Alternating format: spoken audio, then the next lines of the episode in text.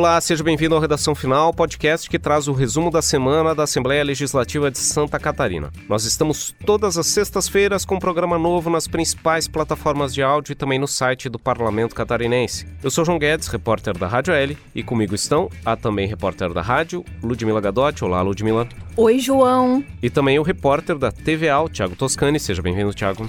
Obrigado, olá, João e Ludmila. Essa é a edição de número 149 do Redação Final. No primeiro bloco, falamos da proposta que tramita na casa para regulamentar os serviços de ônibus por aplicativo. Na segunda parte do programa, as novas movimentações no parlamento sobre o combate à violência nas escolas. No terceiro bloco, a criação de frentes parlamentares sobre cooperativas de energia, reciclagem e consórcios intermunicipais de saúde. Vamos em frente.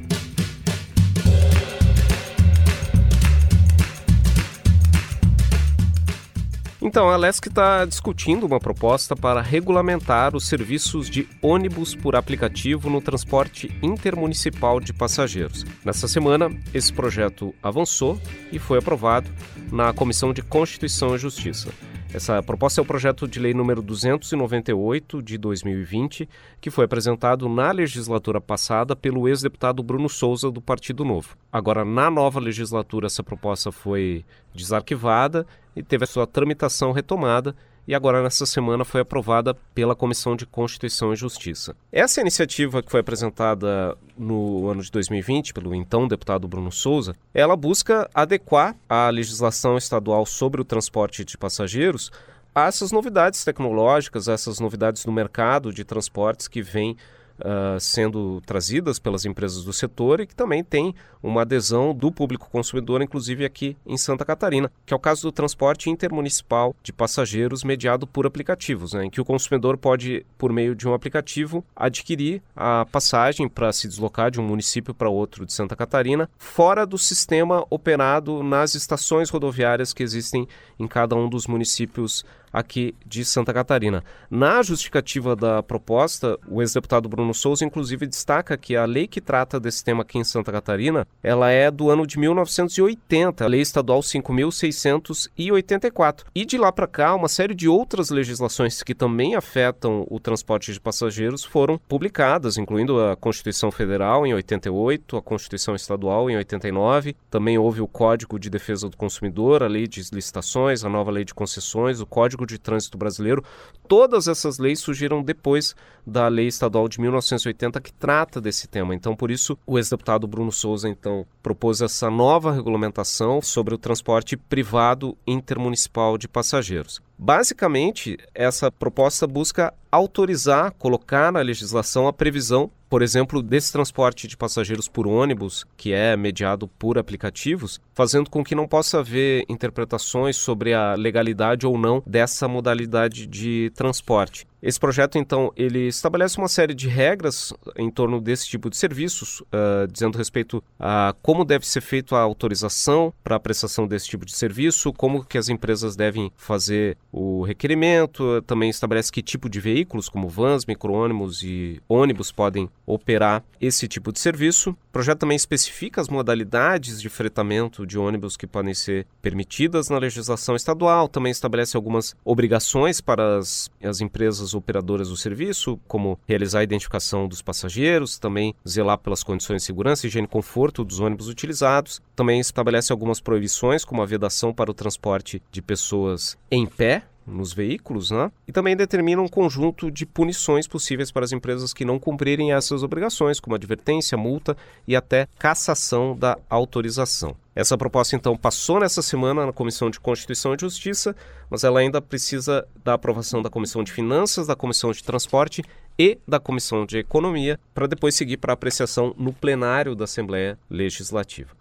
Muito bem, outro destaque da semana aqui na Assembleia Legislativa foi a aprovação na Comissão de Saúde de uma proposta que prevê a isenção de pedágios para as pessoas com deficiência. Ludmila, o que a gente pode falar sobre essa iniciativa? João, é o projeto de lei número 2 de 2020, de autoria do deputado doutor Vicente Caropreso, do PSDB. De acordo com essa proposta, pessoas que precisam de tratamento médico fora do seu domicílio podem ser isentas do pagamento de pedágio em rodovias administradas pelo Estado. Essa medida estabelece que nos futuros editais de concessão de rodovias estaduais para iniciativa privada conste então a isenção do pagamento de pedágio a pessoas com doenças graves e degenerativas, transtorno do espectro autista ou com deficiência, quando estiverem em tratamento fora do município em que residam. Vale lembrar que hoje ainda não há rodovia estadual pedagiada. Bom, a proposta estabelece outros critérios para que o benefício seja concedido. O interessado deverá apresentar laudo que comprove a doença e o tipo de tratamento realizado. O benefício também vai valer enquanto durar o procedimento. Segundo o texto, fica para o governo do estado a tarefa de regulamentar esse benefício.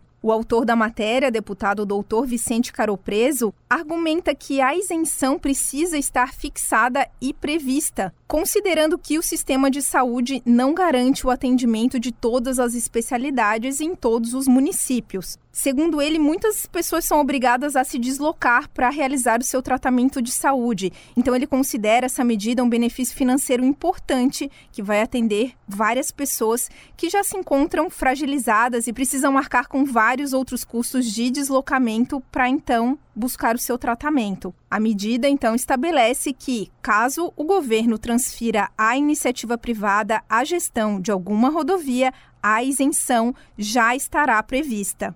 Bom, essa proposta foi aprovada nesta semana pela Comissão de Saúde da Alesc, o último colegiado responsável por analisar o mérito dessa matéria, e agora ela fica pronta para análise do plenário, para votação em plenário. Muito bem, também foi destaque nessa semana a aprovação na Comissão de Finanças de uma proposta que busca abrir um debate aqui na casa sobre o incentivo à indústria de pesca aqui em Santa Catarina. Tiago, que proposta é essa? Então, João, essa proposta que foi aprovada na Comissão de Finanças e Tributação, ela consta no projeto de lei 16 de 2021, que é de autoria da deputada Paulinha do Podemos, e basicamente ela prevê a disponibilização de financiamentos para aquisição, construção, conversão, modernização, substituição e adaptação da infraestrutura pesqueira. Conforme o projeto, para vocês poderem compreender um pouquinho melhor, caberá ao governo do estado realizar a mobilização dessas comunidades pesqueiras para que elas promovam diagnósticos de suas demandas e aí definam quais serão os investimentos necessários em cada município. A aprovação da matéria aconteceu por unanimidade, seguindo o voto favorável do relator, que foi o deputado Antídio Lunelli, do MDB. E agora, antes de ir para a votação em plenário, o PL 16 de 2021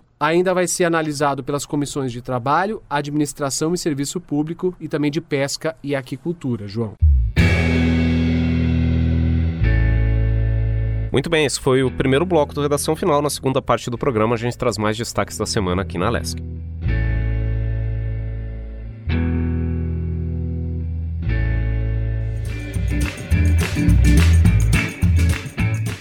Então, e a questão da violência nas escolas é um tema que tem sido muito presente no parlamento e ainda deve mobilizar os deputados nos próximos meses. Tanto é que a LESC prepara a criação de um comitê para monitorar o assunto aqui em Santa Catarina. Ludmila, o que a gente pode falar sobre essa mobilização aqui na casa? Bom, João, a Assembleia Legislativa segue então o debate de uma proposta ampla que, além de tratar da segurança nas escolas, também trate de questões pedagógicas e de formação humana, como a cultura da não violência, por exemplo. Nessa semana, a LESC criou um comitê permanente para tratar desse assunto. Esse grupo conta com a participação de pelo menos 20 entidades. Vale lembrar que o parlamento catarinense já conta com um grupo de trabalho formado responsável por elaborar então essa proposta. Ele envolve a mesa diretora, com o presidente Mauro de Nadal, do MDB, e a deputada Paulinha, do Podemos. Além disso, a presidente da Comissão de Educação, deputada Luciane Carminati, do PT, e o presidente da Comissão de Segurança Pública, deputado Gessé Lopes, do PL, além do líder de governo na Alesc, deputado Massoco, também do PL.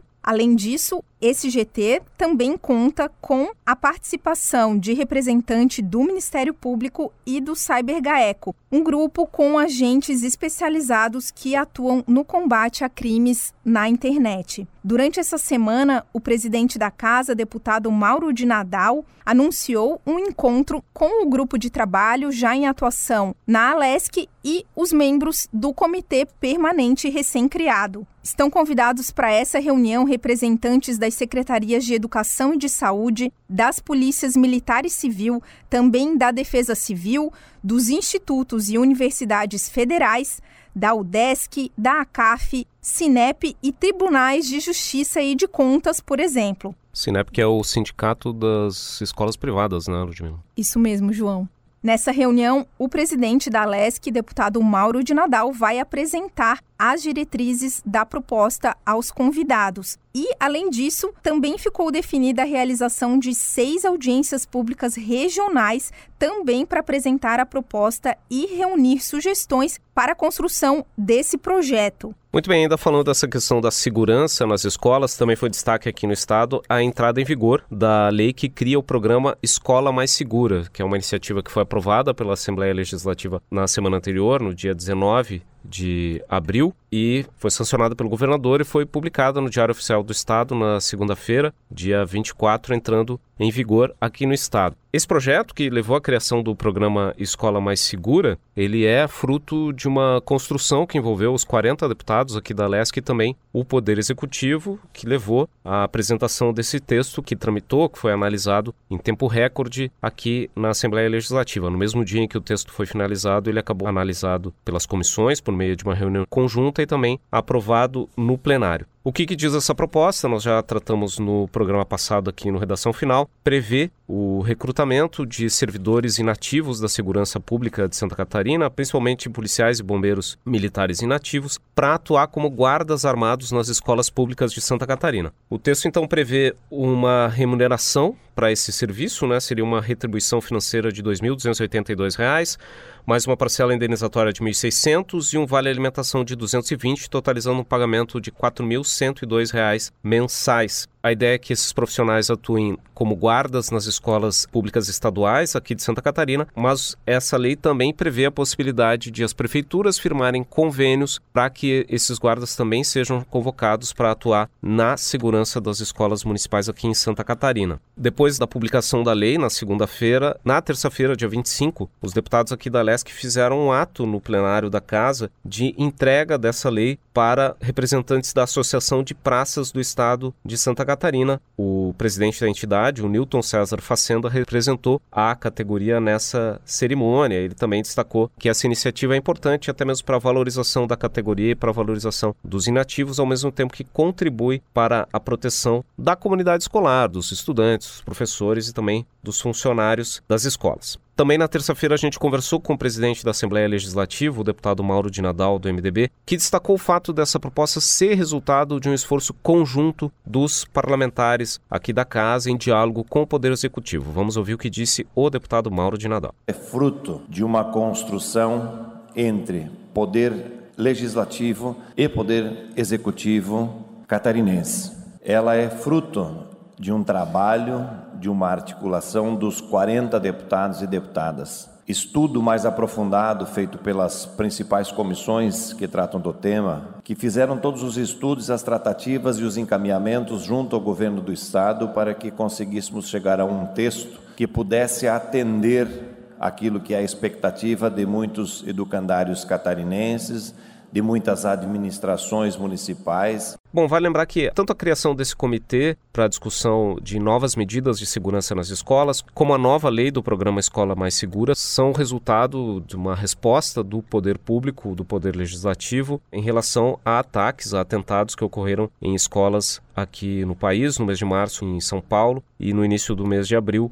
contra uma creche no município de Blumenau. E justamente esse atentado ocorrido no Vale do Itajaí é tema de uma subcomissão aqui na Assembleia Legislativa, que realizou uma primeira reunião nessa semana, né, Tiago? O que, que os deputados discutiram? Pois é, João, essa reunião, essa primeira reunião, ela foi realizada na quarta-feira, reunião da subcomissão, então criada aqui na LESC, para acompanhamento das famílias das crianças que foram assassinadas na creche na cidade de Blumenau no início desse mês. O grupo deu início aos trabalhos com a aprovação de seis requerimentos feitos para as secretarias estaduais e do município de Blumenau. O que, que pedem exatamente esses requerimentos? Né? São pedidos de informações sobre medidas de amparo às famílias afetadas e também à comunidade escolar relacionadas à assistência social e ao acompanhamento médico e psicológico, além de ações voltadas à segurança de alunos e também de professores. O autor dos requerimentos é o presidente da Comissão de Direitos Humanos da LESC, o deputado Oscar do PL, responsável por coordenar os trabalhos dessa subcomissão.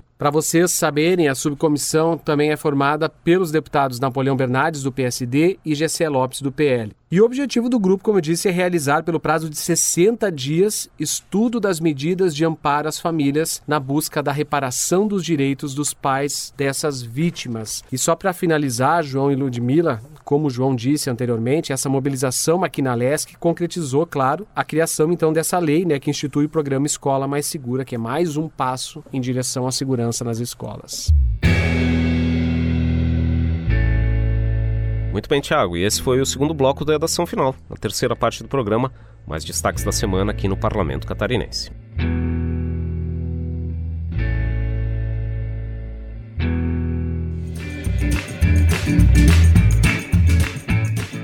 Então, e a última semana também foi marcada pelo lançamento de novas frentes parlamentares aqui na LESC. Uma delas trata das cooperativas de energia aqui no estado, né, Ludmila? Exatamente, João. É a Frente Parlamentar de Apoio às Cooperativas de Energia de Santa Catarina. O objetivo desse grupo, formado por 12 deputados, é apoiar e incentivar as 22 cooperativas de energia sediadas no estado. Elas têm mais de 31 mil quilômetros de redes e atendem 260 mil propriedades em cerca de 70 municípios que abrangem mais de um milhão de pessoas.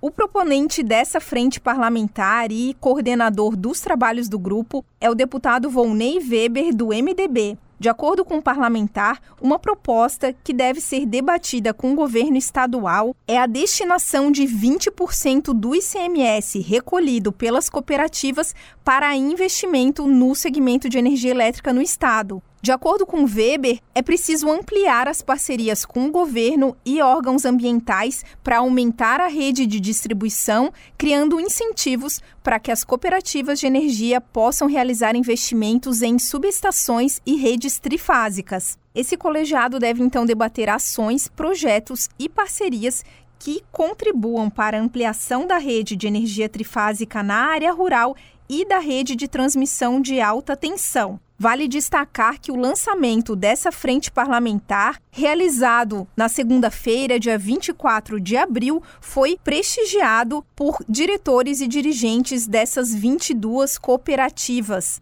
Muito bem, e após esse encontro, a gente conversou com o coordenador da Frente Parlamentar, o deputado Vonei Weber, que reforçou que o objetivo desse colegiado, dessa iniciativa, é colaborar para o maior desenvolvimento desse segmento econômico que é importante, principalmente para os pequenos municípios catarinenses. Vamos ouvir o que disse o deputado Vonei Weber. Essas cooperativas têm que continuar se fortalecendo através de apoio e por isso que instalamos a Frente Parlamentar para fazer com que nós possamos, de forma legal, poder debater dentro da frente parlamentar os assuntos pertinentes ao fortalecimento e à manutenção das cooperativas, consequentemente, o fortalecimento econômico dessas regiões, dos municípios pequenos e também da área rural. Então, a, a frente parlamentar ela vai contribuir muito, dando oportunidade de diálogo. Bom, essa frente parlamentar das cooperativas de energia foi lançada na segunda-feira e na terça-feira, dia 25, aqui na Assembleia Legislativa, foi lançada a Frente Parlamentar em Defesa dos Consórcios Intermunicipais de Saúde. Vale lembrar que esses consórcios são organizações previstas na legislação do SUS, em que prefeituras de diversos municípios se unem para prestar serviços de saúde pública de maneira conjunta. Hoje em Santa Catarina existem 14 desses consórcios que atendem 98% dos 295 municípios, com serviços que se caracterizam principalmente pela realização de consultas médicas. Pois essa frente parlamentar foi proposta por iniciativa do deputado Marcos Vieira, do PSDB, com o objetivo de discutir principalmente a questão da destinação de recursos do Estado para esses consórcios intermunicipais. Inclusive, a reunião de lançamento teve a participação da secretária de Estado da Saúde, a Carmen Zanotto, que anunciou na ocasião o repasse de 30 milhões de reais do orçamento do Estado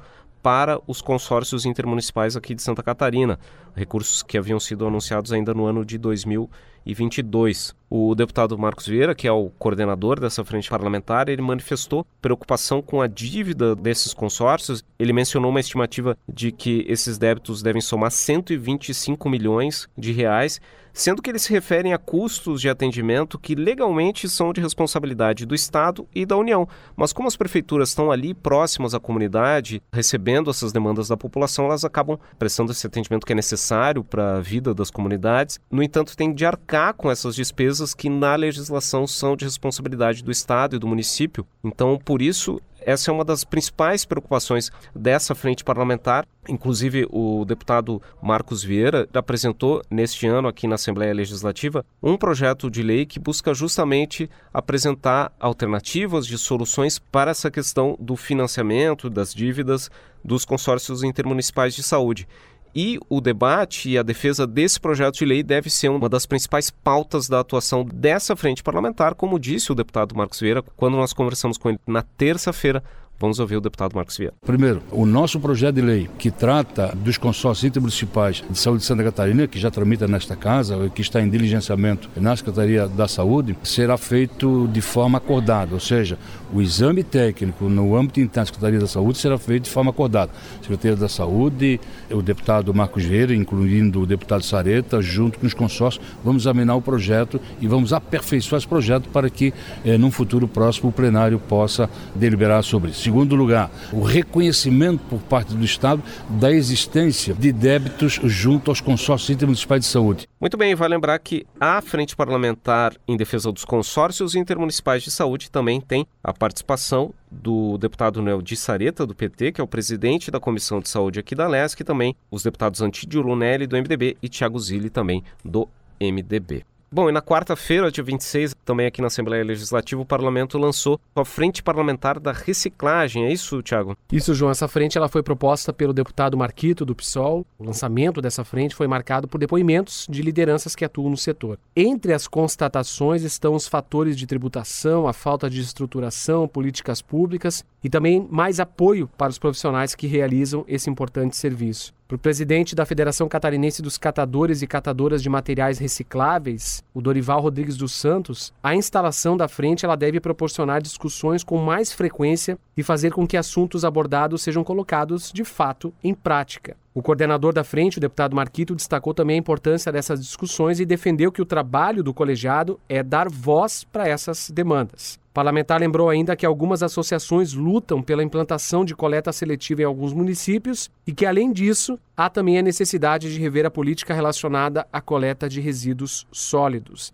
Ainda foi debatido o cenário envolvendo o pagamento pelo recolhimento dos materiais, a falta de espaços próprios para realizar a separação e também o fim da tributação. O objetivo maior é fortalecer o setor que já começa a perder profissionais por conta do retorno financeiro que é proposto atualmente pelo trabalho. Só para finalizar, em Florianópolis foi feito um levantamento pela prefeitura sobre esse trabalho. São sete entidades registradas e o censo demográfico de 2010 aponta que Santa Catarina conta com pelo menos 11 mil pessoas envolvidas no processo de coleta de recicláveis e de reutilizáveis. Então é uma importante discussão porque, como vocês podem ver, afeta a vida de muitas famílias que dependem desse trabalho. E essa frente, essa iniciativa, ela tem o apoio de muitos deputados, ela ganhou o apoio de muitos deputados aqui dentro da LESC. Além do Marquito, que é o coordenador da frente, outros 16 deputados estão envolvidos nessa discussão. Bom, e após o lançamento da frente parlamentar, a gente também falou com o deputado Marquito, do PSOL, coordenador desse colegiado, que destacou que um dos objetivos desse grupo é